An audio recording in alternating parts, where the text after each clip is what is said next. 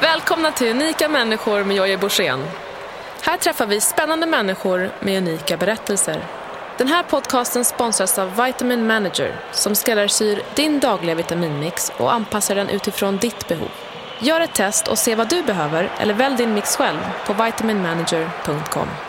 Med rabattkoden JOJE2016 får du din första leverans för 95 kronor.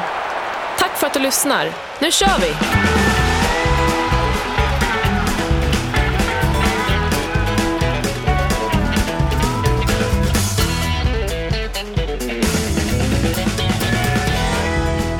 Idag var en sån där dag när man cyklar till jobbet och man känner så här, det flåsar lite i lungorna och man känner sig inte så här riktigt hundra procent. Och nu står jag här med micken i ansiktet och eh, snorpappret på bänken här i eh, studion.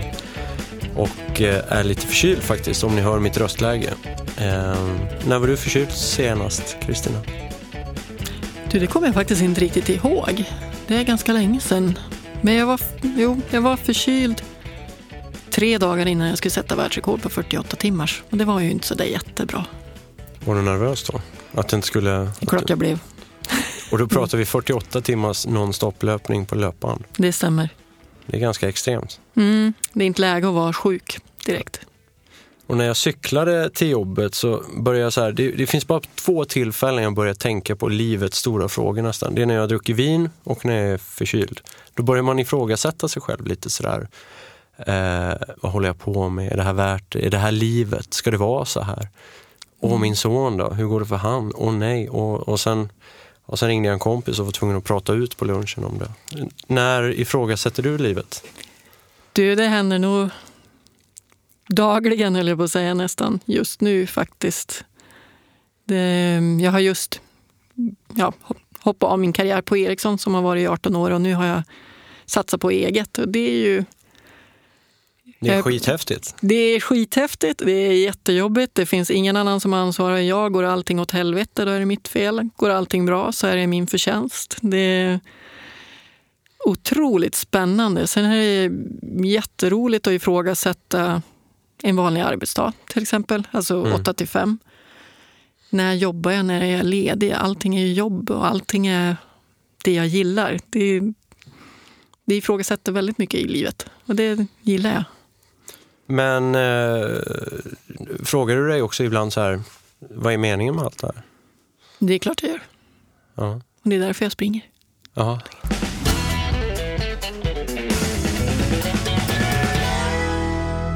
Kristina Paltén, för er som inte har eh, noterat det, är dagens gäst i Unika människor med mig, Jojje Borssén. Och den här podden är ju lite så att vi intervjuar väldigt speciella människor som eh, har eh, gjort något litet galet kanske, eller roligt eller äventyrligt eller eh, har tagit ett litet extra kliv i livet. Och eh, det tycker jag du har gjort, Kristina. Tack. Jag tänkte att vi skulle ta en kort presentation av dig. I alla fall det jag kan. Du får fylla i här. Ehm, Du har haft massa grejer för dig, men sista åren så har du gjort ganska extraordinära grejer. Om vi bara backar. Du pratar om ett, ett eh, världsrekord på 48 timmar i löpning. Eh, Satte du världsrekordet? Jajamän, det gjorde jag. Och även 12 timmar. Mm. På Också- löpband. Det är också världsrekord. Mm. Och det kommer vi givetvis återkomma till. Du har eh, också varit iväg på iskallt uppdrag. Vad var det för något? Ja, det var jag och Carina Borén som vi paddlade från Stockholm till Göteborg via Göta kanal. Mm. Fast det gjorde vi i februari-mars 2014. Mm. Så eh, det var lite kallt. Och sen har du sprungit en himla massa och ditt sista löpäventyr är egentligen, och det ska vi prata jättemycket om, och det är din löpning genom Iran. Ja, det stämmer. Eh, 184 mil. Japp, Hur lång tid tog det? 58 dagar. 58 dagar. Ja. Varför gjorde du det?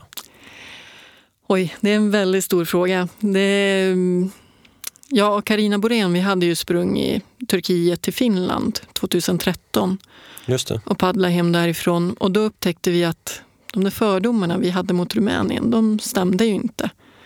Det var inte så fattigt och farligt som vi trodde, utan folk var jättetrevliga och bjöd in oss att bo hos dem och få mat. Och vi hade jättebra. Mm. Så började jag fundera, men ska jag springa världen runt? ta Turkiet och andra hållet. Och då skulle jag ha sprungit Turkiet, Iran, Turkmenistan, Uzbekistan, Kirgizistan och så Kina. Mm. Sen insåg jag att ah, men det där, nej, det blir så lång period och nej, jag har inte lust med det. Men eh, blicken hade ju fallit på Iran då och jag hade fått höra att det var ett land med väldigt mycket vacker natur och med trevliga människor. Sen var det enda landet som var muslims till sin författning. Och jag var lite less, får jag väl säga, på den rädsla som jag tycker sprider sig i Europa och i väst just nu för terrorism, för muslimer, för islam. Så jag började tänka, men fasen, tänk om jag som ensam kvinna springer genom ett muslimskt land. Då kommer jag ifrågasätta enormt mycket fördomar hos mig själv framför allt. Och ja, hur blir det då? Jag tror ju någonstans att de flesta handlingar i världen är goda oavsett vart jag är. Och så var det ju i Rumänien. Så ja, det finns en och en halv miljard muslimer. De flesta är väl förmodligen goda där också, tänkte jag. Så det var ett... Ja, dels se en vacker natur, dels träffa människor, se en kultur jag inte känner till och förhoppningsvis slå hål på några fördomar. Och det var inte, vi pratade lite om riskanalyser där innan vi började spela in, men det var inte helt enkelt. att alltså det, det finns ju många kontroverser med att springa som kvinna genom ett sånt land. Jo. Och Vad stötte jag, du på för problem? Jag stötte inte på så jättemycket problem egentligen, mm. utan jag hade, det, jag hade en väldigt fin resa. Men innan jag skulle åka iväg så, ja, jag är ju gammal projektledare så jag gjorde en lista på alla rädslor jag hade. Och det var ju ett och ett halvt A4-papper maskinskrivet. Liksom. Mm. Och, eh, så graderade jag de där rädslorna från 0 till 100 och vissa låg på 80. Vilka och var det? Det var framförallt att bli mm, våldtagen om jag sov i tält själv. För att mm. jag skulle springa med tält och barnvagn och, precis som jag och Karina hade gjort. Och att sova i tält ensam är ganska sårbart. Det, det kändes som en risk.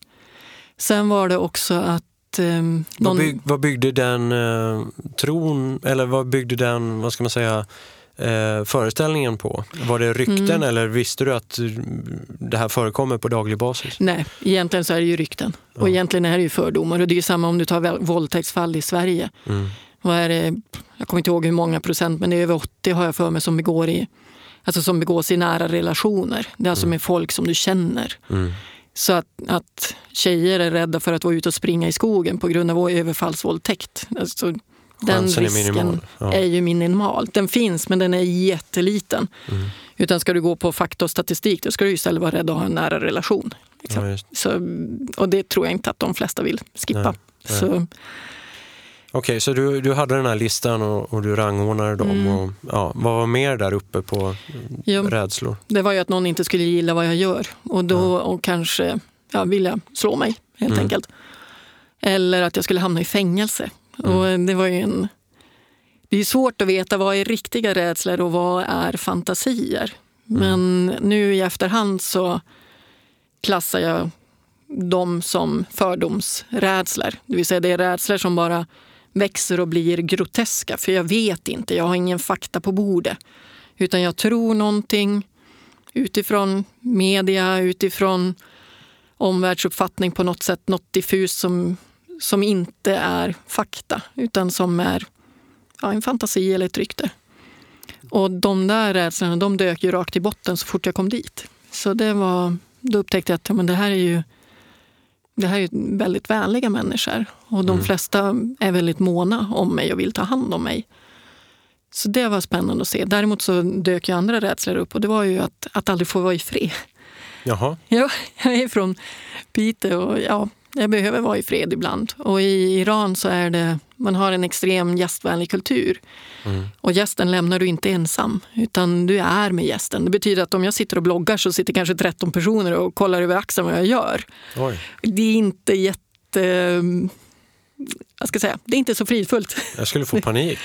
jo, men det blir ju. Och, och, och, menar, och de här människorna, dessutom så de flesta pratar inte engelska. De bjuder in dig till sitt hem, du får bo hos dem, du får den finaste maten, du får det finaste glaset. Allting är till för gästen, för gästen mm. är vän till Gud.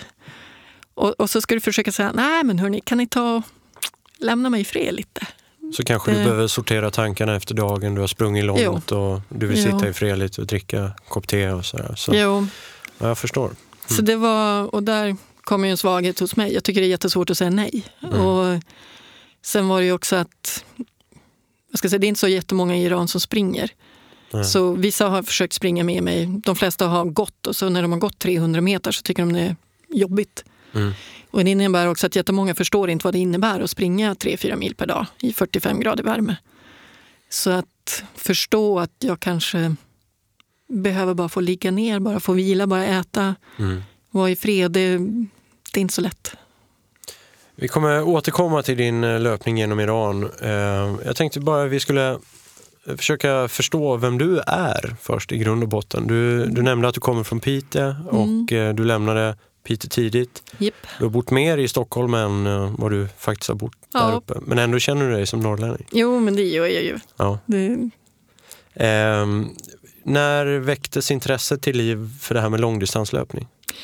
oj, jag sprang min första mil när jag var 31 och nu Mm. är jag 44. Och, eh, Ganska först- sent då får man Ja, säga. Det är, Mm. det. ja, det är lite roligt. Jag hade aldrig trott att jag skulle bli löpare och jag har fortfarande svårt att förstå det ibland. Men ja, jag är väl det. Men ehm, ja, första ultran kom när jag var 36. Och det var ju, när jag sprang Tjejmilen så tyckte jag det var kul. Jag tyckte det var kul att springa längre. Men jag tyckte inte det var kul att springa fortare. Och med Så- ultra, hur långt var det då? Vad menar man med ultra? Ja, Ultra är allting över maratondistansen, så allting över 42,2. Mm. Så att säga. Och sen kan det vara Och hur långt långt sprang helst. du då första gången på din Först- ultra? Första ja. ultra? Min första var Swiss Alpine Marathon och den är 78,5 och då Just var det 2320 höjdmeters skillnad. Blev du kär där i Ja. ultradistansen? Ja, gud, jag flög fram över alptopparna och lekte flygplan och tyckte det var underbart att min kropp bara fungerar och fungerar. Och, och, Men var det här liksom gjort på ingen träning alls eller hade du förberett dig? nej, då eller? hade jag tränat. Då hade du tränat? Ja. Jag ska säga på den tiden tränade jag, nu mer tränar jag inte tycker jag. Men eh, ja då tränade du lite seriöst ändå? Du- jo, du- precis, då gjorde jag ja. program och Okej. försökte Mm. förbättra mig. Blev du en duktig löpare? Oj. Det beror på vad man menar med duktig, men jag är inte en världsklasslöpare så. Det är, alltså inte att jag är med på VM i ultra eller sådär. Nej. Sen är väl en... Med två världsrekord så är det svårt att säga att jag inte är duktig. Men Nej, nej. Hur, eh, hur kommer de där världsrekorden stå sig? Tror du att det kommer någon som... Ja, det kommer faktiskt en tjej i april som ska försöka sig på 12 timmars rekordet. Så vi har mässat lite på, Mm. på Messenger. Svensk eller? Nej, en tjej från USA, Melissa, Melissa Hoskins heter Okej. hon. Så det blir spännande att se hur det går. Och det finns en kvinna som har försökt utmana 48 timmars rekordet men det misslyckades. Så vi får se. Det är ju ingen, det är ingen stor sport. Det, när jag tog 48 timmars så var det åtta år gammalt, det Mm. rekordet. Just det. Så ja, Hur ställer man in sig rent mentalt på, på att springa 48 timmar Oj. på löparen? det var väldigt mycket jobb, det Mm. kan jag lugnt säga. Så eh, Vad hade du för plan? Hade du någon grundstruktur? Liksom, som... Jajamän. Jag hade, tanken var att det gamla rekordet var 309,8 kilometer. Mm. Och jag ville ju slå det. Men sen ville jag ju komma längre. Och det fanns Det är alltså, vänta nu, jag måste tänka, 309 kilometer ja, 31 mil. på två dygn. Ja. Bara så vi förtydligar det för alla som lyssnar. Mm. Jo, nej, men det var damvärldsrekordet var 31 mil. Och så Mm. sen fanns det ju en kar i Finland som hade det nordiska rekordet för herrar. Mm. Och han hade gjort 318,54 och jag ville ju klå honom också då. Mm. Så att mitt mål blev att göra 322 kilometer. Och det var helt enkelt för att jag räknade med att om jag börjar onsdag klockan 12 till Mm. lunch och så springer jag till tre på natten och så gör jag 8 kilometer per timme fram till tre på natten. Sen gör jag 7 kilometer per timme från tre på natten till tre på dagen på torsdag. Då. Och så sen därefter gör jag 6 kilometer per timme i resterande 21 timmar. Förutom två timmar då jag tillät mig själv att sova en halvtimme. Kunde du det? Nej, Nej. och jag behövde inte heller faktiskt. Jag Nej. var faktiskt inte sömnig. Men Så- vilar du, satt du ner och vilade då eller fortsatte du? Jo. Eller? Jo, och när man hörde så här, alltså springa 8 kilometer på en timme, det, det är ju inte jättemycket. Det, utan det går ju bra. Det är i 15 timman som det börjar bli jobbigt. Liksom. precis. Och, eh, men då gjorde jag ju så att jag hade gjort en liten tabell som jag klistrade upp på, på vad heter det, löpande framför mig. Så att om jag sprang i 9,6 tempo till exempel så fick jag si och så många minuters rast om jag skulle göra 8 kilometer. Då. Så då passade jag på att gå på toa, käka lite, byta sockar och sånt där.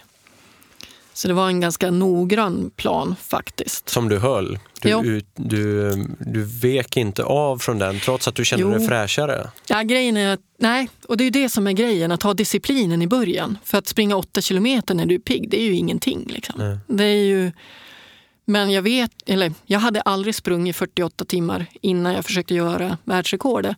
Det Men- kanske var klokt då? Ja, jag vet inte, det kan nog hända. För det var ganska jobbigt. Men, nej, men, eh, jag vet ju att, att många springer bort sig i början och så Ja. får de betala andra dygnet. Mm. Så det var stenhård disciplin hela tiden. Och så hade jag kört väldigt mycket mental träning. Att, att se hur jag levererade det jag skulle timma för timma. Och så sen, jag måste ha två domare som iakttar mig hela tiden. Och det var ju elva olika personer. För de, ja, det är lite jobbigt att sitta i 48 timmar och iaktta någon. Precis. Så jag kunde se hur de där kom och gick och jag spelade upp hela den här filmen för mitt huvud och såg hur jag fortsatte och sprang. Det spelade ingen roll liksom var i tiden jag var, det bara sprang, sprang, sprang. Och så sen så fortsatte den här filmen i huvudet ända fram till vi satt på O'Learys och käkade hamburgare efteråt. Mm. För det är först där det tar slut, liksom, när vi firar. Och jag kom faktiskt 322,93. Mm. Så det var kul. Fantastiskt, vilken grej. Och, och 12 timmars, det måste känts som walk in the park. Ja, Högre man- tempo. 12 timmars, om man får säga så, så var det ju ganska enkelt. Alltså, Mm. Det gamla rekordet var 93,43. Mm. Det är inte jättemycket på 12 timmar. Nej. Sen då visste jag ju inte, det var mitt första rekord och jag visste ju inte hur det skulle vara att springa på löpband så länge. Och löpband, det är ju väldigt enformigt. Det, är ju, det sliter mycket mer, eller mer på musklerna. Det blir ju ont på samma ställe hela tiden. Men det som var utmaningen där, det var ju egentligen framför allt att, att synas. Att ställa sig inför en hel publik och säga, men kolla på mig, nu ska jag sätta världsrekord. Mhm. Det är inte så, ja, Kände du, vad kände du för det? Tyckte du det var konstigt? jag tyckte det var skitläskigt. Ja. Och det var... Det är lite häftigt om man pratar personlig utveckling för att, att gå längre och längre i sträcka på en löpning, det är ju en sak. Men sen att, att gå ut och klappa sig för bröstet och säga kolla på mig, jag ska Mm. sätta världsrekord. ja, just det. Tänk om det skiter sig. Liksom, det, Är du rädd för att misslyckas? ja, definitivt. Det var jag. Och det är det som är som jag har sett väldigt tydligt i löpningen. Att, att när jag gör saker för att det är kul, Mm. då blir det så mycket bättre. Mm. Så rädslan för att misslyckas är ju ett hinder som jag behöver få bort. Just det. Och det gör jag ju bland annat genom att ha kul. Och, och jag upptäckte att det var ju ganska kul att synas. Särskilt när det gick bra. Det var 10 000 som följde det världsrekordet på webben. Just det. Och det var, ja gud, jag fick så otroligt mycket Alltså folk som hörde av sig efteråt. Jag hade fått 481 e-mail när jag kom hem med folk från alla möjliga ställen som hade sagt grattis. Mm. Sådana som jag kände, sådana som jag inte kände. Och, och den upplevelsen var ju magisk. Mm. Att wow, här står jag och gör någonting som andra faktiskt får en boost utav. Inte, inte bara för att jag gör det, så att säga, utan de får en boost själva. Mm. Det var ju jättehäftigt. Men du, eh, du sprang eh, Swiss Alpine och, och när började du liksom eh, bli så superintresserad av det här med jag menar, sen, sen började du springa ganska långa sträckor här då. Vi pratar Mm. världsrekord och så, men det kom ju väldigt mycket senare. Ja. När blev du intresserad av liksom, långlöpning efter Swiss där? Oj, jag tror jag sprang... Nu ska vi se, mitt första... Ja, mitt första 24 timmars sprang jag nog 200, 2010, tror jag. Och det var ju väldigt spännande, för där är det ju... Löpningen är ju tvärtom. Alltså i ett vanligt lopp så springer du från A till B och tar tiden. Mm. Men nu så springer du ju en viss tid och ska se hur långt du kommer. Just det. Och det blir väldigt intressant att hantera mentalt. För hur motiverar jag mig själv? För att fortsätta. Jag behöver inte komma någonstans. Nej. Det var en 400 meters bana. Jag kan ju bara sätta mig ner och låta tiden gå. Mm. Men då kommer jag inte så långt. Så det var ett väldigt spännande sätt att se vilka tankar funkar, vilka funkar inte. Så börjar jag välja tankarna. Vad är det som för framåt? Och det där gillar jag. Sen var det ju, jo, när jag gjorde det loppet så råkade jag springa 184 kilometer och det var ett väldigt bra resultat på den tiden. Nu idag är det inte det för sporten har utvecklats. Um, och jag fick väl lite, shit, jag vill kvala till VM. Jag vill, mm. jag vill få springa VM i 24 timmars. Så jag drog iväg till Basel och skulle springa ja, 200 kilometer då var kvalgränsen. Och eh, det skit sig fullständigt. Mm. Det, ja, det var 32 grader varmt. Men jag ska inte skylla på det, utan det som inte funkade var det mentala. Det kom för mycket prestationsångest. Så jag la av efter halva loppet fastän jag hade sprungit bättre än, än mitt förra lopp. Och där kom ju mycket lärdomen att jag behöver ha kul. Så efter det så slutade jag faktiskt tävla för en stund. Och istället så tänkte nej vad sjutton jag gör en Rune. Jag springer från Karlstad till Trondheim. Det finns en pilgrimsled mm. som går däremellan. Så jag packade min ryggsäck och drog iväg och sprang själv utan att tala om det för en annan än mamma och pappa. Och, och hade det fantastiskt bra på den resan. När var det här? 2011 ja. var det. Och det var ju då den kärleken föddes, så att säga. Samtidigt som det blev att i den löpningen så var ju löpningen är bara min. Det finns inget resultat. Hur ska du räkna resultat på, på den sträckan? Det är mm. ju bara min upplevelse som räknas. Och att det är den upplevelsen som jag använt sen till, till att faktiskt kunna sätta resultat på både 12 timmars och 48 timmars. Men jag tänker så här, om man nu... Du, du packar en ryggsäck och ska springa från Karlstad till Trondheim. Det är vadå, 100 mil? Inte riktigt. Nej, 70 kanske. Oj, nej, 70 var det. Ja. Och eh, du har ett jobb. Du, vid den tiden mm. så jobbar du på Ericsson. Du måste ha en chef som ska förstå vad du ska mm. göra för du ska vara ledig i, hur länge tar det? Nej, det tog ju bara två veckor. Ja, så det var inte så Nej, farligt. Eh, men allt andra då? Åtaganden hemma eller vad det nu kan vara? Liksom. Men på den tiden var jag singel så det var lätt. Ja, det var lätt. Det var bara, okay. Mm. Det är bara att dra, det är ju min semester. Liksom. Men sen har du gjort och vi pratade ju om det här med, med du sprang från eh, Turkiet till Finland eh, mm. och liknande. Det är också ett väldigt stort projekt. Mm. Folk där... undrar nog lite också, hur, hur, finansierar man det där och hur gör man ja. det? Liksom? Ja, där var det ju lite roligt för att jag och Karina ville ju inte berätta vad vi skulle göra. Så eh, vi höll det hemligt fram till 7 mars och så drog vi den 28 mars. Men vi hade pratat med våra respektive chefer ett år i förväg att vi ville göra det. Mm. Och där ja, handlar det om att ha en bra chef helt enkelt. Så min chef tyckte att det var en häftig grej. Och han gillar ju sådana där saker. Så, ehm, så, och jag hur, hade, hur lång tid tog den löpningen? Tre och en halv månad tog det månad. totalt. Mm. Och där hade jag ju sparat massa semester så jag kunde ju ta semester för hela tiden. Då. Och Karinas chef tyckte också att det var jättehäftigt så hon fick också semester.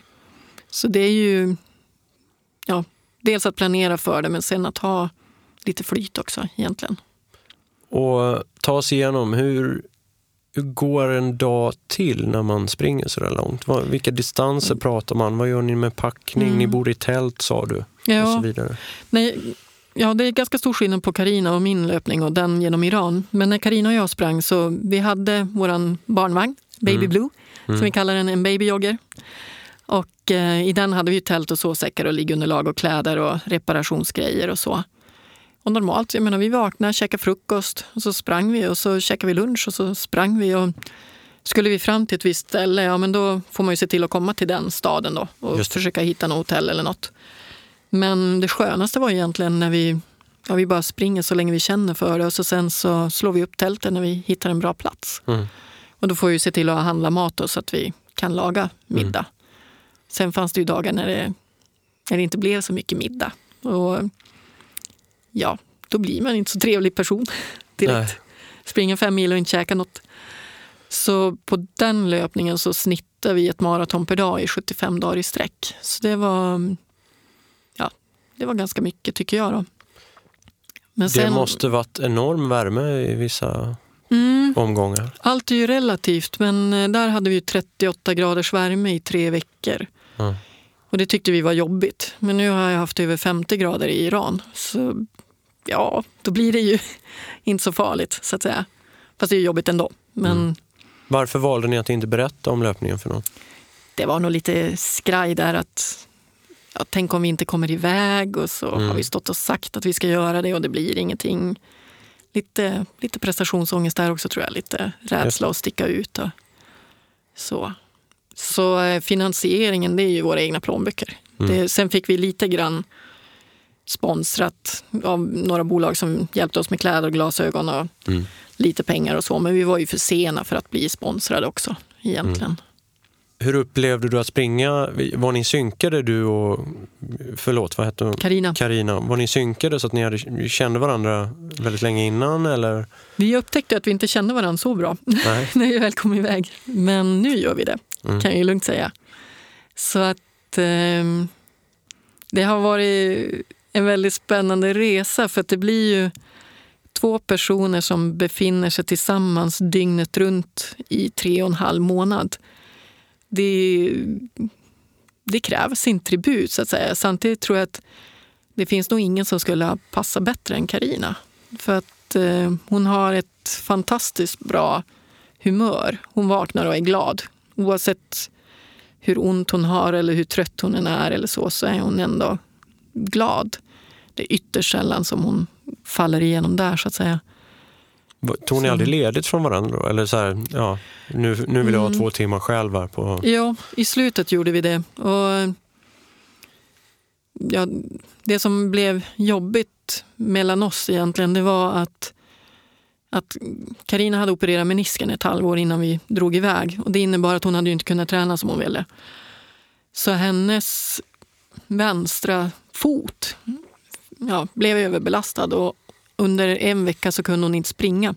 Mm. Utan då köpte vi en cykel och så cyklade hon bredvid. Och så sen så började hon springa, cykla, springa, cykla för att komma upp i löpvolym. Och ehm, under den tiden så hann ju jag bli ganska stark. Och i slutet av resan så, så, eller så gav vi bort cykeln och så sprang både Karina och jag. Men då var ju hon lite svagare än jag och jag hade behov av att jag vill ut och springa, kom igen nu. Liksom. Mm, mm. Så då gjorde vi så att om, om vägen gick rakt fram och så fanns det en annan väg som var längre runt så tog Karina den rakt fram och så tog jag den som gick runt. Mm. Men det gjorde vi bara, jag tror det är tre eller fyra tillfällen så det var inte så mycket. Men var det ett problem mellan er? Eller? Det blev jobbigt och det är ju intressant. Alltså för att Karina var ju jättebesviken. Hon ville ju Mm. kunna springa hela vägen. Mm. Och dessutom hade hon ont, rent fysiskt ont. Så hon gjorde ju en hjälteinsats, kan jag lugnt säga, under de förutsättningar som var. Att hon ändå behöll humöret. Och... Men det jag upptäckte hos mig själv då, det var att, att jag tyckte det var jätteotäckt att, att jag höll. Jag ville ju vara som hon. Jag ville ju, jag ville ju inte vara bättre på något sätt. För att då kändes det som att ja, men Carina går här och lider och så funkar jag bara. Men då lider hon ännu mer. Jättemärklig tanke. Så för mig var det... Jag fick placebo-ont i min fot för att jag kunde ju inte vara bättre än hon. Och eh, Sen insåg jag efter ett tag, men det där är ju svammel Kristina, lägg av. Du har inte ont, det är inget fel. Så för min del blev det att vår resa ledde till att när jag kom hem igen så vann jag faktiskt min första löpartävling. Och det var väldigt spännande att se för att då fanns inga hinder. Jag tror att hindret hade varit att jag fick inte vara bättre än någon annan. Så att säga. Men när jag då kom hem och hade fått utmana den rädslan, då var det bara kör in i kaklet. Spelar ingen roll om jag håller eller inte, bara kör. Och så vann jag min första sex timmars. Så det var kul. Wow, vilken effekt. Ja, och det som är jättehärligt, Karina fick ju en enorm utväxling på den här resan. För att hon, ja, ska säga, hon, hon fick så otroligt mycket ökad självkänsla. För att hon såg att ja, men jag är en fighter, jag ger mig inte, jag klarar det. spelar ingen roll om alla odds är emot mig, jag kör i alla fall. Liksom. Så för båda två har det inneburit en, en väldigt stor utväxling. När man ska springa så här långt, liksom, hur delar ni upp det rent mentalt? Så här, har ni stora och små mål på vägen? Jag menar, en, en dag är ju en dag, men sen, sen ska ni springa i 30 eller i tre och en halv månad, det vill säga nästan i 100 dagar då. Jo, och det var ju väldigt surrealistiskt att landa i Turkiet och veta att ja, men nu är det 3000 kilometer hem och jag ska Mm. ta vartenda steg med mina fötter. Så vi sprang omkring där i början och ja, men, vi ska springa i 12 veckor. Vi kunde inte greppa det med, med våra sinnen. Liksom. Så det vi gjorde det var okej, vi skiter i resten. Nu springer vi Turkiet. Mm. Och så springer vi till gränsen till Bulgarien. Och Turkiet var ju bara 23 mil, så det var ju, det var ju inte så farligt. Och så sen när vi kom till Bulgarien, ja men då ska vi ta Bulgarien och det är 30 mil. Så att landsgränserna blev ju delmål som funkar väldigt bra. Och efter Bulgarien var det... Då blev det ju Rumänien och sen Ukraina, sen var det Polen, Litauen, Lettland, Estland. Och så åkte vi faktiskt båt över Finska viken, så där fuskade vi. Ja, vilket fusk. Jajamän, aj, aj, aj. Och Men så, eh, jag tänkte, den sträckan, vilket, vilket land upplevde du, eller vilket parti upplevde du bäst? Eller ja, tyckte du var bäst? Då ska jag säga Rumänien faktiskt. Mm. För att i Rumänien så sprang vi längs sidan av Karpaterna så det var väldigt vacker natur. Och så var folk väldigt vänliga. Så skönhet och vänliga människor, det var grejen. Fanns det något underliggande syfte med den resan? För det fanns det senare i Iran vet Mm. jag. Fanns det en helt annan, eh, vad ska man säga, story kring den Nej, löpningen? Men, det gör det inte. Utan där handlar det bara om att se, kan vi klara det? ja, Hur funkar, hur funkar vi fysiskt och mentalt? Kan vi, kan vi fixa en sån utmaning? För att under den resan så fyllde jag 42 och Karina fyllde faktiskt 50. mm, Och det var rätt häftigt att springa in till Tallinn kvällen innan Karina fyller 50. Köpa en champagneflaska, upp på ett hotellrum, lägga oss i sängen och så vakna på morgonen och poppa den här champagneflaskan och fira att Karina fyller 50 genom att springa från Turkiet till Tallinn. mm, Det är skithäftigt. wow. Och vad, bara medan vi kommer ihåg det, varför sprang du genom Iran? Där var det ju ett helt annat syfte. För det visste jag ju att ja, men löpning, det klarar jag. Mm. Plan, planen i Iran var ungefär 200 mil. Och, medan vi hade ju sprungit 326 och 200, ja, det är ju kort i jämförelse. Men där var ju utmaningen egentligen den kulturen jag ska göra, att jag inte kände till den. Så att där var det ju framför allt, jag vill se en värld där vi har tillit till varandra. Där vi är nyfikna på varandra. Oavsett om, om vi är lika eller olika. Och då tänkte jag, men jag tar min tillit och så lägger jag den i händerna på ett okänt folk, ett okänt land, en okänd kultur. Så får vi se vad som händer. Och det blev fantastiskt. Och varför just Iran? Varför inte ja, ett annat land? Mm, det hade kunnat vara ett annat land också. Så, men det var ju just att jag hade hört att det skulle vara väldigt fin natur. Mm. Och så på 48 timmars rekordet så lärde jag känna Amir Nasari. En, han är cyklist och han ville sätta världsrekord på spinning. Så han kontaktade mig efteråt och frågade hur gör man med Guinness-regler? Vad gäller? Vad behöver jag uppfylla? Och så vart det att vi, vi satt och fika och pratade och så visade det sig att han var från Iran. Så han kunde ju hjälpa mig jättemycket med planeringen och tips och råd. Och översätta när vi var hos ambassaden och sånt där. Så, och det här gjorde du 2014? Iran eller? Ja, Nej, det var 2015. 2015. Ja, september till november. Så det är verkligen färskt. Mm. Berätta lite om eh, den här långa löpningen. Vad, vad började du? Och, Jag flög ner till Teheran tillsammans med Amir och så träffade vi en kompis till honom där som heter Merdad. Sen så flög Amir hem och Merdad och jag vi körde bil upp till gränsen mot Turkiet till en liten gränsstad som heter Basargan. Och eh, sen sprang jag egentligen från ja, gränsen till Turkiet genom bergen ner mot Kaspiska havet och så följde jag Kaspiska havet och så sen blir genom berg igen upp mot gränsen mot Turkmenistan till en stad som heter Bashkiran.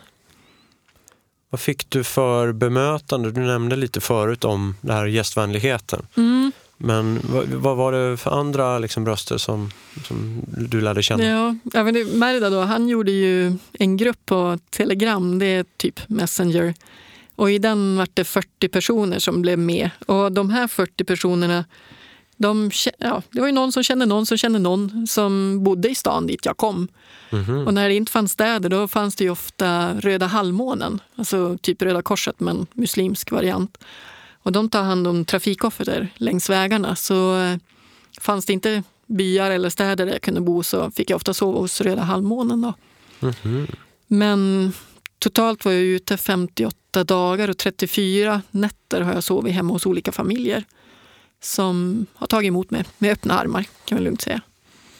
Och hur mådde kroppen under den här löpningen? Det var ganska varmt. Jo, det var det. Men kroppen mådde rätt bra. Men det var ju jobbigt i början. För då, Sprang du mitt på dagen eller sprang du på morgonen? jag försökte springa på morgonen, men det var ju, det var ju lite språkförbistring i början. Så att eh, de flesta jag bodde hos kunde ju inte engelska. Och jag hade ju inte fattat att... Vad ska jag säga? Jag försökte ju säga att jag vill stiga upp klockan sju på morgonen så jag kommer iväg. För att jag ville ha de svala timmarna på morgonen när det bara var 25 eller 30. Men eh, så låg ju jag och väntade på att de skulle vakna för att jag skulle vara artig. Men de låg ju och väntade på att jag skulle vakna. För de gör ju ingenting förrän jag har rört på mig. Så det tog en vecka innan jag fattade att ja, men jag måste börja leva om. Då förstår de att, att nu är det dags. Liksom. Just det. Och engelska kunde vi inte, ja, vi kunde inte prata så mycket så det var inte så lätt att förklara heller. Så till slut så skickade Merdad en, en lapp där det stod att jag vill vakna klockan sju, jag vill gärna ha ägg till frukost, jag vill gå och lägga mig klockan tio på persiska. Då. Och så var det en kille längs vägen som printade den där så jag kunde visa den för dem jag bodde hos. För att eh, då var det, i september är det fortfarande sommarlov i Iran. Och det innebär att många äter lunch, eller middag vid 11-12 på kvällen. Och så sen så går man och lägger sig och så stiger man upp och käkar frukost vid 9-10. Men då, är det ju, då är det ju redan 40 grader varmt. Ja. Och, och du sprang längs de här, jag liksom tänker mig långa raksträckor och öken överallt. Men sen när jag kollar på din sajt så det var inte riktigt alls så. Nej. Det var väldigt mycket fina bilder där också. Ja, ja, I början så var det ju ja, faktiskt 4500 höjdmeter har jag för mig. Två första veckorna eller något. Så berg och öken skulle jag säga. Men inte platt och inte rakt. Nej. Utan, och där var det ju helt okej med trafik. Eh, sen längs Kaspiska havet då blir det ju platt. Då hade jag havet till vänster och så sen hade jag berg till höger. Men det innebar också att all fuktighet stängdes ju in mellan havet och bergen, det vill säga precis där jag var. Mm. Så då hade jag kanske 35 grader, men jag var ju plaskblöt från, Ja. från morgon till kväll. Och den enda löparåkomman jag fick, det var att jag fick mjäll. Det tycker jag är jätteroligt. Ja. Men det var ju, jag var ju blöt hela tiden. Ja. Och, ehm, nej, och där var det, alltså längs Kaspiska havet är det jättemycket folk. Just det. Och det var bland annat därför vi valde den här rutten för att den skulle vara sval. Ja. Medan södra Iran är varmare och även för att det finns folk så att jag kan hitta mat. Mm. Men där var det ju, alltså trafiken i Iran är inte så där jättekul. Det var trefiliga motorvägar och, och menar, kartan är på persiska. Vägskyltarna är på persiska. Internet funkar i städerna. GPS-kartorna är för dåliga. Så jag hittar ju inte. Så Nej. jag fick springa på stora vägar och det innebar mycket trafik. Vilken sida springer du? I början sprang jag på vänster, precis som i Sverige. Men så var det rätt många som påpekade att jag skulle springa på höger sida. För att det var mindre risk för trafikolyckor. Som cyklister alltså? Ja, och Ja. när polisen till slut tyckte att jag skulle springa på höger sida då, då gjorde jag det. Tyckte inte du det var lite läskigt? Ja, det är ju för att jag har ju trafiken bakifrån. Ja. Och, men jag fick ju spetsa öronen och Mm. försöka höra istället. Hur eh, jobbigt är det att dra den här vagnen framför dig? Det är inte alls farligt. Den rullar väldigt bra. Så Mm. den, den funkar jättebra. Det som var problemet var att jag inte hade hittat nya ytterdäck. Så det är samma ytterdäck som har rullat från Turkiet till Sverige som, och även hela vägen i Iran. Så redan när jag åkte iväg var de ju slitna. Men det är väl vanliga babyjogger, 27 tums? Nej, 20 tum, 20, 20 gånger tums, en. Så okej. innerdäck kunde jag hitta men inte ytterdäck. Men nu har jag hittat det. Men, Mm. Så jag fick rätt mycket punker. Och det fixar du enkelt? Ja, du hade Mm. Nej, men det som är så spännande det är att, att varje gång jag fick punka så samlades alltid Voff, så kom det ett antal män och började titta på vad jag höll på med. Och så brukar de ha en stor diskus, diskussion. Så här, San och Mard. Alltså är hon kvinna eller är hon man? Och så när de kom fram till att jag var kvinna, då, då fixar de alltid. Jaha. Så jag har aldrig, jag har aldrig lagat en punktering. Jag har aldrig betalat för det heller. Det, det är ingen som vill ha betalt. du mötte aldrig något agg mot att du var kvinna? Eller mm, på något sätt att, att de, blev, eh, de blev förnärmade? Det enda jag mötte var en civilklädd polis som stoppade mig en dag och krävde att få se mitt pass. Och jag tyckte, ja men vad är du för en polis? Du har ingen uniform. Nej. Visa mig ditt polis-ID. Och då gjorde han det. Men han gjorde det så snabbt så jag hann inte se det. Och så hade han en kollega och den kollega hade inget ID. Var det skumma Och- typer? Jag visste ju inte vad det var. Alltså jag kan ju inte, de kunde ingen engelska, jag är rätt dålig på persiska. Så, ehm, så jag fattade ju inte vad de var. Och så, han var arg redan när han såg mig, den här killen. Så ehm, när jag vägrade visa passet då började han nog skrika att min hijab var inte tillräckligt bra. Jag sprang i en paddelcaps, sån som har tyg bak i nacken för att jag inte ska bränna Just mig i solen. Ja, för du var tvungen att täcka Jo, eh, det är lag att jag måste täcka håret. håret. Ja. Just Jo. det. Och även knän. Jag måste ha kläder ner till armleden och ner till fotlederna. Så Just jag det. måste ju vara täckt hela vägen. Mm. Nej, så då, då tog jag fram en, en scarf och linda runt min keps. Då. Det var ju ingen annan som hade klagat. Nej. Men eh, ja, sen började de skrika om att få se passet igen. Och då visade jag det till slut för att de hotade sätta handfängelse på mig och stoppa in mig i bilen. Och jag hade ingen lust att hamna i handfängelse i en okänd bil i Iran. Så eh, då visade jag han passet och så sen så ringde jag upp tjejen jag hade bott hos kvällen innan och då förklarade hon på persiska vad jag gjorde. Mm. Och då var det inget problem utan då släppte de mig. Men det var otäckt för att jag begrep inte situationen. Ja. Och så blir de hetsiga. Och, ja, så. Jo, det ju... Ja, han var ju ganska hetsig. Sen var det, det visade sig att dagen innan det där hände hade väktarrådet och parlamentet hade skrivit på kärnkraftsavtalet. Så ehm, ja, Merdad Amir hade ju teorier om varför han var så sur. Och det finns ju en del som inte vill att Iran ska närma sig väst. Så kanske han var en sån person som var sur för att avtalet hade gått igenom, inte vet jag. Mm. Så såg han mig komma springande. Och... Ja, enkelt att- byte. Jo, men så är det ju. Och det som är otäckt är att... Jag ska säga, det är ju godtyckligt på så sätt att hur ska en hijab se ut? Ja. Det finns inga mått, det finns inga regler. Utan tycker polisen att den är fel så är den fel. Tycker den att den är rätt så är den rätt. Så det beror helt på den som observerar mig. Och det tycker jag inte om. I eh, andra, jag tänker på andra religiösa, någon form av... eh, Stöter du på religion i det, den bemärkelsen att eh, ja, var du med på bön eller Mm. fanns det sådana saker som du var tvungen Ja. att passa in och, och visa din tacksamhet? Ja, det som var, det var att medan jag sprang så var det Muharram. Och det är en sorgehögtid, så att säga. Det var en, en utav, det kom tolv imamer efter Mohammed och då firar de, eller sörjer, att en utav dem blev mördad då på ett krigsfält. Och det där är en av de största högtiderna för shia-muslimerna. Så då, svenska ambassadören hade bett mig kolla att med dem jag kände, att är det okej att jag springer de största helgdagarna så att säga. Men det var ingen av dem jag träffade tyckte att det var något problem. Så, att, så jag sprang de dagarna också. Men risken var ju att jag kanske inte skulle vara respektfull då. Mm. Men det som var kul med det, det var ju att ehm, jo, vägen jag sprang leder till Mashhad och Mashhad är en vallfärdsort. Och dit går ju pil, pilgrimer. Och jättemånga trodde att jag var pilgrim. Så jättemånga ropade Mashhad när jag sprang förbi och ibland så sa jag ja, ja. Och så blev de glada. Och ja, men Ja. jag skulle inte till Mashhad men det var väl en liten lögn. Men eh, jo, jag var med en familj och firade Muharram i en moské. Och då, då sitter de och kvinnorna för sig, männen för sig och så sitter de och sjunger och mässar och gråter. Och sen är det faktiskt så att under Muharram så ska ingen gå hungrig. Så att moskéerna ger mat till de som kommer dit plus att man ger mat på gatorna till de som passerar vid lunchtid. Mm. Så jag har fått gratis mat på gatan. Bra. Förlåt att jag stör. Jag vill bara påminna om rabattkoden JOJE2016 som du kan använda på vitaminmanager.com.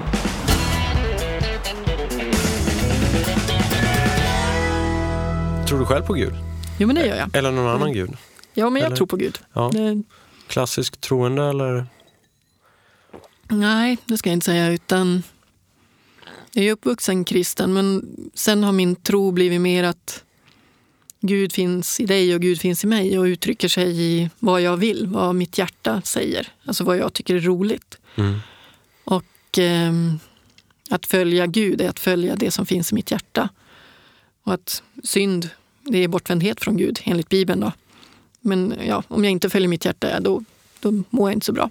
Så Mm. det är den enda synd som jag tycker finns. Mm. Men sen var det kul, för jag träffade... Det var en period när jag var ganska trött i Iran. Det hade varit för mycket folk, helt enkelt. Och jag hade inte kunnat säga nej.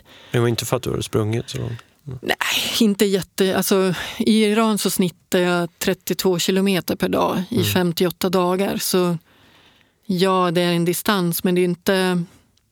Det var avsiktligt lugnare än Turkiet till Finland för att jag ville ha mer tid att träffa folk. Mm.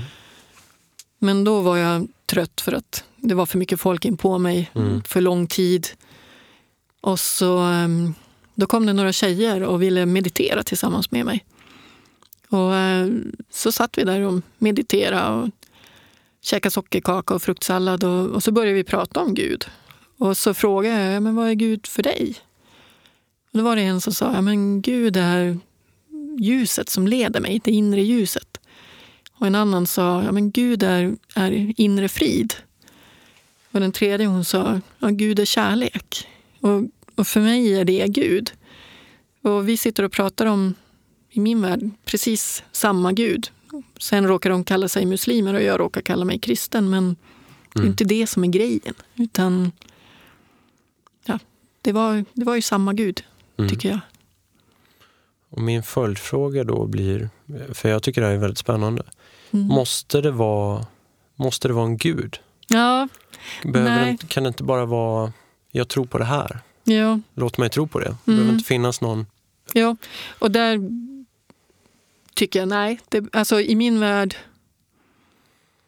jag väljer att kalla det Gud för att jag är Mm. traditionellt kristet uppfostrad. Mm. Sen kan jag kalla det, jag läser Abraham Maslow till exempel i psykologi, att han kallar det för självförverkligande. Mm. Ja, det är samma sak. Det, det är ju att klättra i pyramiden så att säga och nå självförverkligande och då följer du ditt hjärta. Mm. Och det, är det, det är samma. Så det, I min värld behöver det inte kallas för Gud. Så att säga.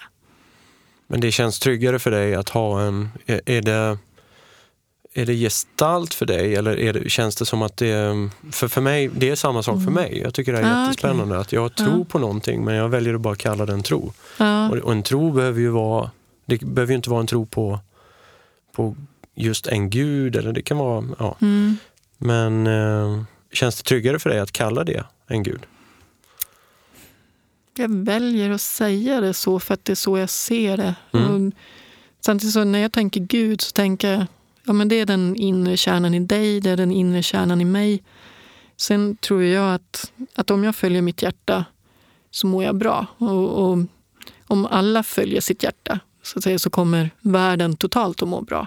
Mm. Och då blir det ett nätverk utav hjärtan som är designad för det totala bästa. Så jag tänker att det finns någon eller något som har designat det nätverket. Som varför tycker just du att vissa saker är roliga? Varför tycker just jag det jag tycker? Mm. Alla tycker inte det är roligt att bli svetsare. Nej, men det var väl tur det. Nej. Det hade ju inte funkat. Liksom. Så, så jag tror att Gud är den gudomliga delen i varje varelse, men även nätverket utav dem. Just Så det. att säga. Och, ja, jag väljer att kalla det Gud. Mm. Intressant. Har du under dina resor ifrågasatt din tro någon gång? Jo, det har jag gjort. Under vilka perioder? Är det mm, när det känns som sämst eller finns det andra det tillfällen? brukar ju vara när det känns som sämst, när det är Ja. jobbigt. Och, och Gud fanns ju med i Iran också. Att det var ju en period när jag tyckte det var extremt jobbigt. Och när jag, Mm. Alltså på så sätt att jag såg att det kom jättemycket gott ur min resa. Jag såg att de som följde mig på bloggen sa wow, shit, vad, vad är det här? Du visar oss en värld som, som vi inte visste fanns. Och att människor här i Sverige börjar ifrågasätta sina fördomar. Och så såg jag att många i Iran blev så, de blev så glada.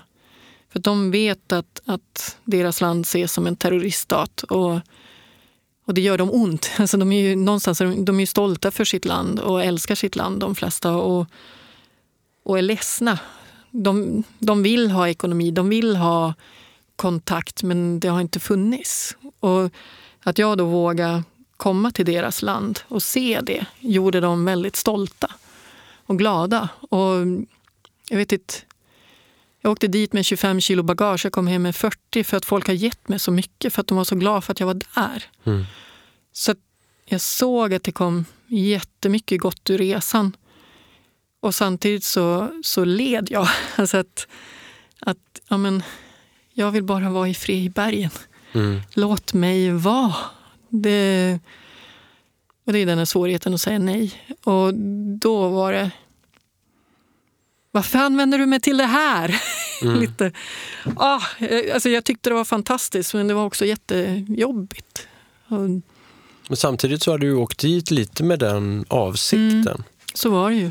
Eh, mm. Så att du, du satte dig i situationen. Där ja, du, fast ja. det kanske var lite också att du inte trodde att det skulle bli så. Det blev mycket större än vad jag någonsin trodde. Ja. Och mycket, mycket, mycket mer värdefullt. Och, och det, alltså det som är så häftigt är att det händer grejer Iransk statlig tv har filmat mig fyra gånger. Alltså mm. på, och det är statlig tv, alltså det är regimens tv. Mm. Och det trodde jag ju aldrig skulle hända. Kolla, här kommer en västerländsk frigjord kvinna och springer genom vårt land. Wow! Det, och samma... Jag träffade... En kväll hade jag bott hos en kvinna, Mrs Alipur. Och hon bjöd in sju andra kvinnor och de hade målat en tavla till mig. För de ville tacka mig för att jag visade kvinnors styrka.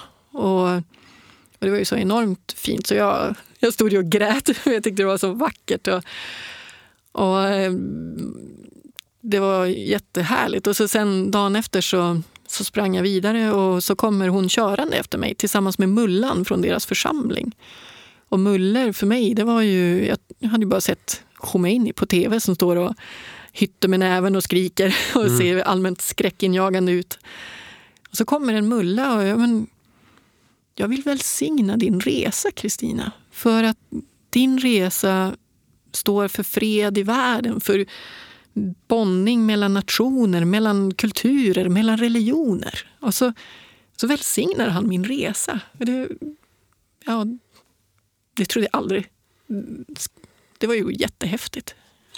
Hur, hur kommunicerar ni det här? Alltså, du, mm. du kan lite persiska?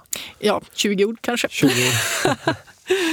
Nej, men där var det en... Eh, jag fick faktiskt med mig en kille som filmade. Så att under åtta dagar så har han varit med. Så det har varit tre olika filmbolag som har varit intresserade av att göra film om min löpning. Då. Mm.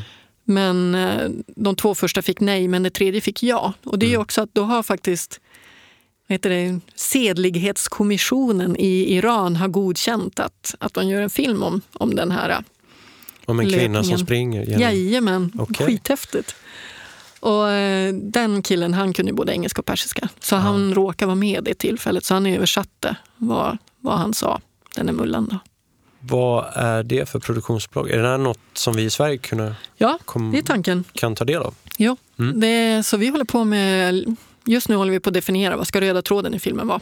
Mm. Så det är Shamim, en kille som bor i Lund, som är kompis med killen i Iran då, som har filmat. Och så sen är det André, en journalist som, som jag lärt känna, som har filmat här i Sverige innan jag åkte då, och mm. även efter jag kom hem. Och så har jag filmat egna dagböcker. Så ja, alltihop det där kommer vi att baka ihop till en förhoppningsvis fantastisk dokumentär. Vad spännande. Det känns som det skulle kunna bli något ganska fint att titta på. Mm, det tror jag det kan bli. För det finns enormt mycket fint i den här resan. och, och det, jag, menar, jag har så många... Till exempel jag sprang till Babol och kommer fram och, och det möter en massa cyklister längs vägen och cyklar med mig sista kilometrarna. De tar mig in till stan. I stan står det 30 personer och väntar på att få fira att jag är där. Mm. När jag kommer springande så kommer en man från en blomsterhandel med rosor tvärs över gatan för han vill ge mig rosor. Och så sen så får jag sitta där i parken och, och så håller Darius, en karl som jag får bo sen, då, han håller tal och tycker att ja, men Sverige, Sveriges folk, ni tog emot våra landsmän när de flydde från kriget med Irak. Och, och att alla som har kommit till Sverige har fått det så bra. Och nu vill vi visa samma vänlighet mot dig, Kristina. Nu kommer du till vårt land. Och så sen så tog de mig till en ateljé och så skulle jag få sova där. Och jag tänkte yes, ensam ett tag. Mm. Så bara, nej, oj, hela familjen ska sova här för att de ska ju göra middag till mig. Mm. Och så på kvällen som kom sonen och då spelade de traditionell musik. Och så, sen satt vi faktiskt och drack sprit också. Det var Mm. lite roligt. Det är inte okej. Kan man göra det? Ja, det kan man göra, men man får inte säga det för polisen. Nähä, så, okej. Eller man får muta polisen så de inte ser det. Och, ja, så Mm. är det. Men går det att få tag i spriten nu? Jo, det går ju. Det, Ja. Men man ska inte göra det om man inte känner folk. Så. Nej. Drack du mycket sprit på den? Nej, gud nej. Nej. nej. Nej, för det är ju... Jag hade tänkt innan jag åkte att ja, men det kanske är det tillräckligt provocerande att göra det jag gör. Ja. Jag ska inte medvetet bry- bryta lagen på Nej. andra sätt. Okej, sen råkade jag dricka sprit just där då. Ja. Men ja, det var in Vad, i är det, ateljé. vad är det man dricker? Mycket hembränt. Ja. Alltså både sprit och vin. Och ja, sen är det importerad öl, importerad sprit. Så mm, det finns allt, kan man säga. Men om, man, så här, om du hade sprungit i 50 graders värme en dag och sen ville släcka törsten med en god öl Ja. efter, så här, men går det att få Nej. tag på? Man kan köpa det de kallar öl. Och Det är Ja. ju alkoholfri öl Ja, som det. finns i persiko och ananassmak till Mm. exempel. Mysigt. Nej, inte alls. Nej, det är väl ganska gott på sitt sätt. Men det finns ju vanlig alkoholfri öl också Mm. som du kan köpa i en vanlig affär. Vad var traditionell mat du käkade? Dag? Ris. De Ris. odlar ju väldigt mycket ris. Ja. Och, säger, äter man på restaurang så är det nästan alltid ris och grillspett. Mm. Och då är det juje eller gusht, alltså kyckling eller kött. Mm. Och sen ja, i familjer så är det mer godare mat. Alltså grytor, kyckling, grönsaksgrytor. Provar du någon Mm. så här lokal eh, delikatess som bara finns där eller något som du kommer ihåg? Ja, då tänker jag framförallt på grytorna. Mm. Det jag missade- Kryddigt? Nej, Nej. inte så farligt. Mer citron. eh, Alltså, Mm. Mycket smak, men inte starkt. Nej. Sen i Kaspiska havet finns det ju riktigt fin sån här kaviar. Okej. Men det Mm. lyckades jag aldrig hitta och köpa, så det Nej. var lite synd. Mm.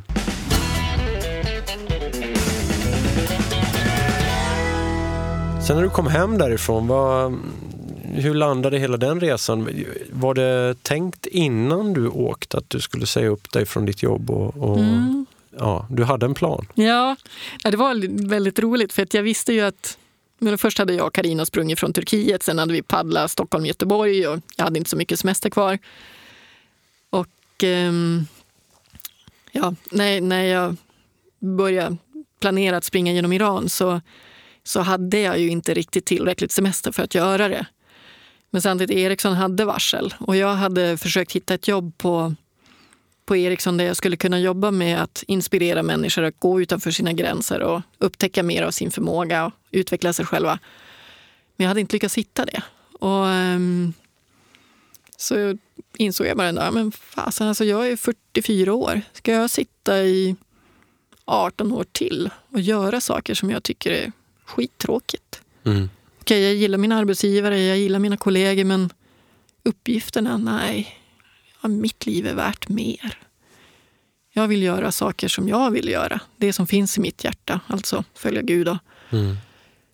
Och så sa jag till min chef att ja, men du, om inte jag hittar något nytt jobb, kan inte du kicka ut mig då? Och eh, Ni gjorde en deal? ja, lite så.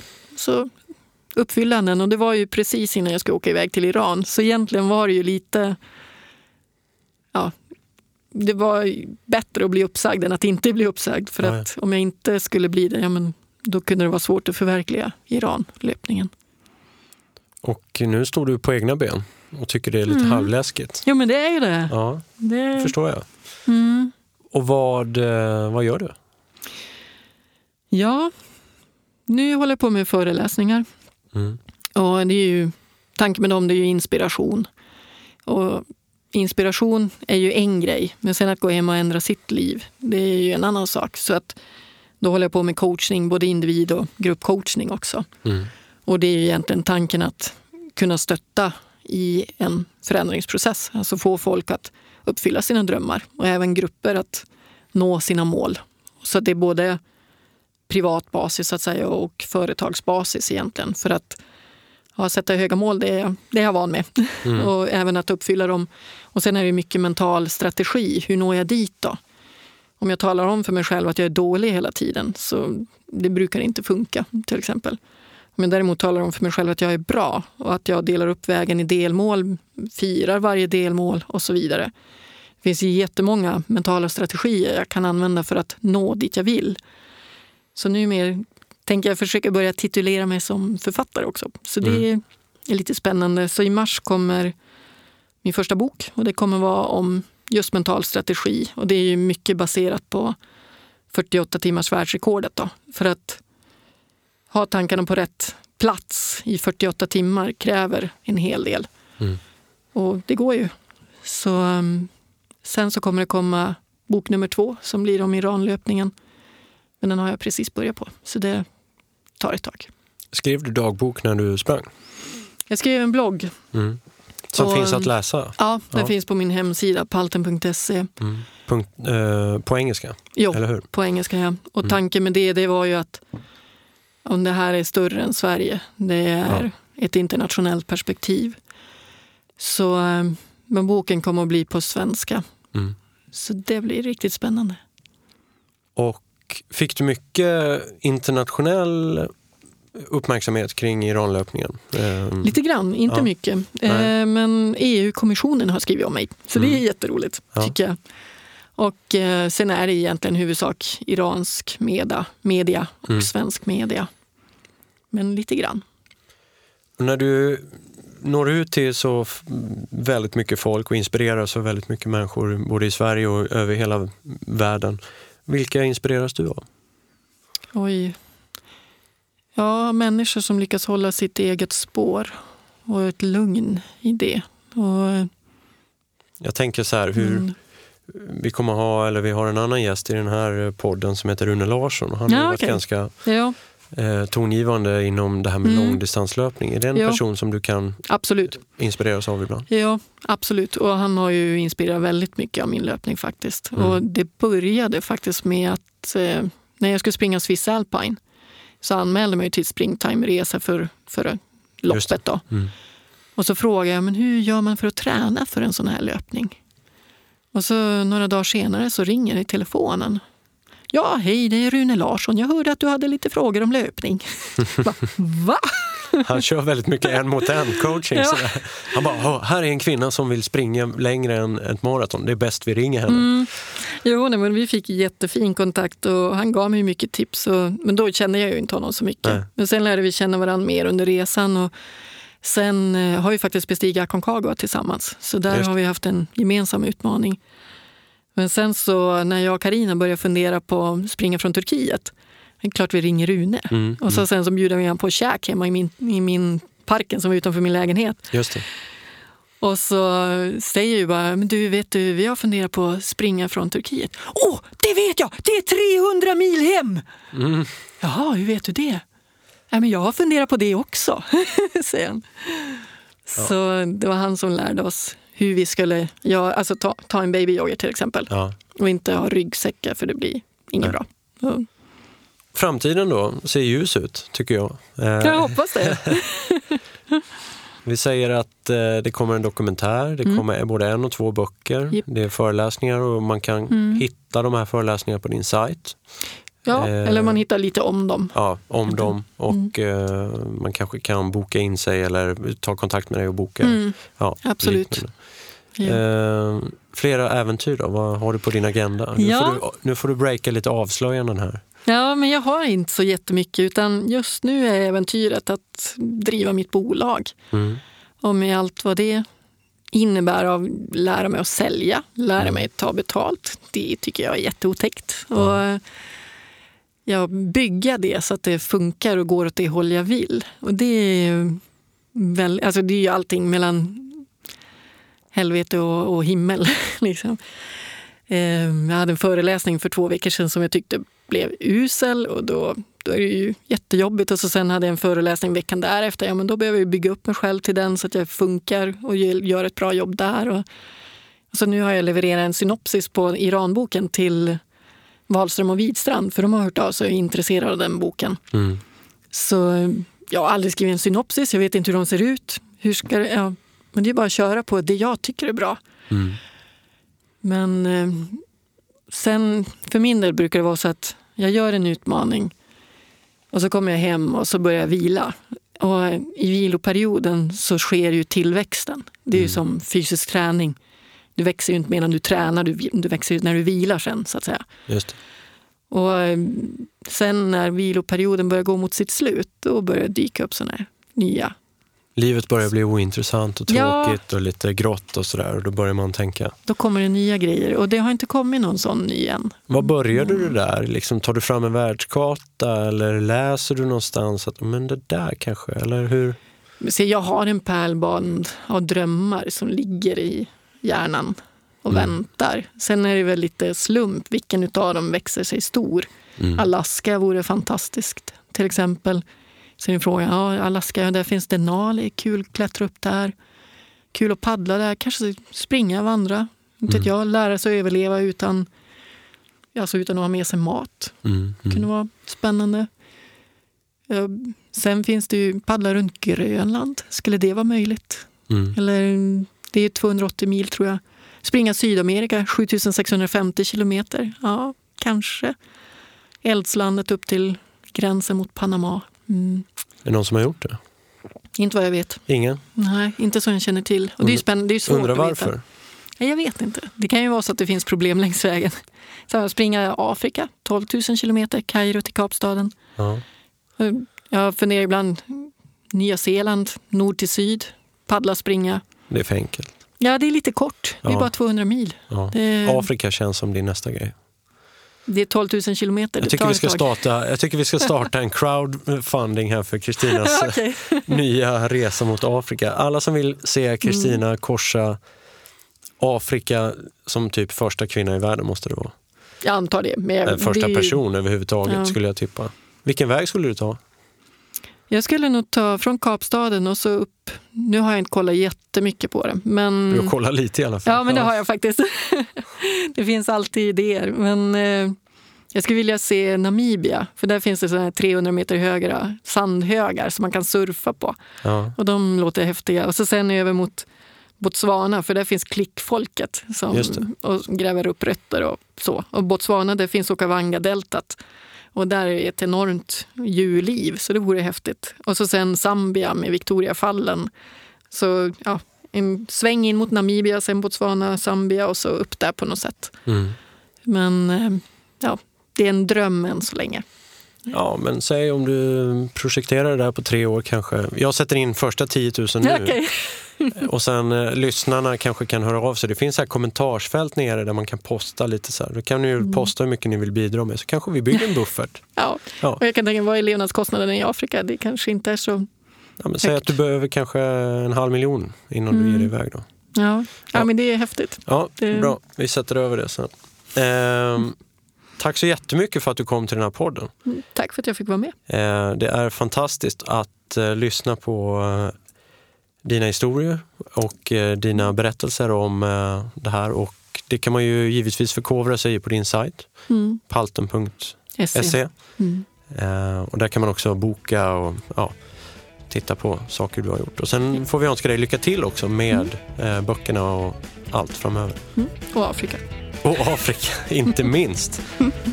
Och tack för att ni har lyssnat på det här avsnittet av Unika människor med mig, Jojje Borssén. Det finns som sagt mycket spännande kvar att eh, prata om med mina gäster. Så eh, det är bara att kika runt här på sajten så ses vi nästa gång.